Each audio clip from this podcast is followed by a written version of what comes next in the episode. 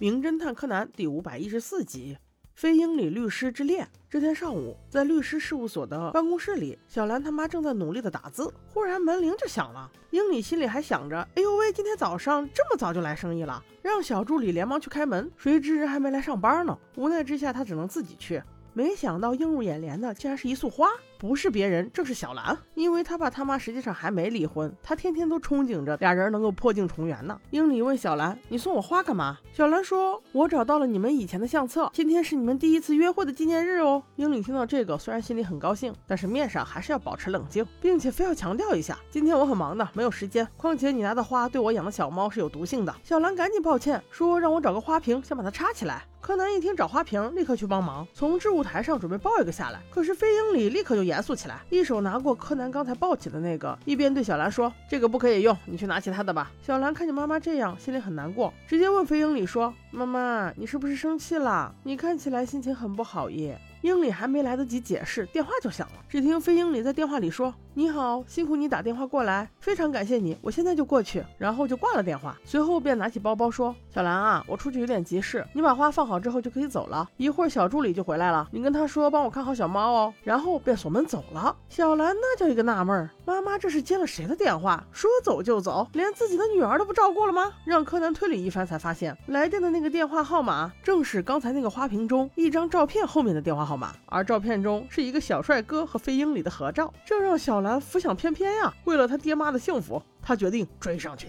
也不知道他是怎么知道的，咱也不敢问。他就是知道他妈和这个男人在哪约会。进到了这个餐厅之后，远远看去，他妈正是和照片上的那个男人面对面的坐在一张靠窗的餐桌两边。小兰气势汹汹，正要冲过去，没想到这种情绪被服务员给拦截了。伊拉夏伊马塞，科尼吉瓦。听到了这两句，小兰这才意识到自己在餐厅啊。然后他和柯南就选在飞鹰里后面的卡座，清楚的能够听到旁边的对话。只见有一位抱着小狗的女生从旁边经过时，那男人却一脸谄媚的看着女生说。哎呦，小慧慧，好久不见呢！怎么最近越发漂亮了呢？把小兰听了，简直想上去呼他一巴掌。瞬间就想起他爸怎么调戏女生的，差点就按耐不住自己上去给他一脚了。柯南说：“再观察观察，淡定啊，淡定，小兰姐姐。”小兰忍着脾气又听了一会儿，只听飞鹰里边抹眼泪边说：“怎么办？我到底该怎么办？为什么会停不住的颤抖呢？”小兰看见妈妈这种情绪，更是断定对面这个男人一定不是什么好东西。再加上她越走近，才越发现那男人的手臂上有各种伤痕，再一次的坐实了小兰对这个男人的印象。再加上她又听到这个男人对他妈说：“那只是一场梦而已，你也不要太在意了。”简直就像是这个男人在哄无知少女呀！此刻，小兰忍无可忍，无需再忍，双拳握紧，右腿已然飞了出去。正当她的鞋底与男人面门只有零点零零一厘米的时候，柯南终于悟到了，他大喊道：“小兰姐姐，住手啊！他只是个兽医而已呀！”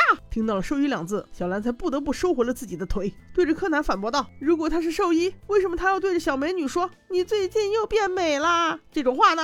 男人无奈解释道：“我那是跟那位美女手里抱着狗狗说的话呀。”听到了这里，小兰才意识到，原来他妈过来是为了他家小猫的事儿。小猫咪从昨天开始就颤抖的不停，但是妈妈又实在没时间带着小猫咪去宠物医院看，所以只能约医生到事务所周围的咖啡厅来见面喽。小兰还是不死心，害怕妈妈骗她，又接着问。为什么那个男人说你俩之间就是一场梦，让你不要太在意呢？飞鹰里赶紧解释道：“那还是说小猫咪呀，猫猫颤抖就是因为它在做梦呀。”至此一切误会才算解开。小兰逃也似的带着柯南回去了。本来飞鹰里也打算结账要走，没想到兽医小帅哥开始发飙了。他说：“唉，终究还是失望了。我以为英里女士真的有什么意思呢？是不是真的要约我出来？”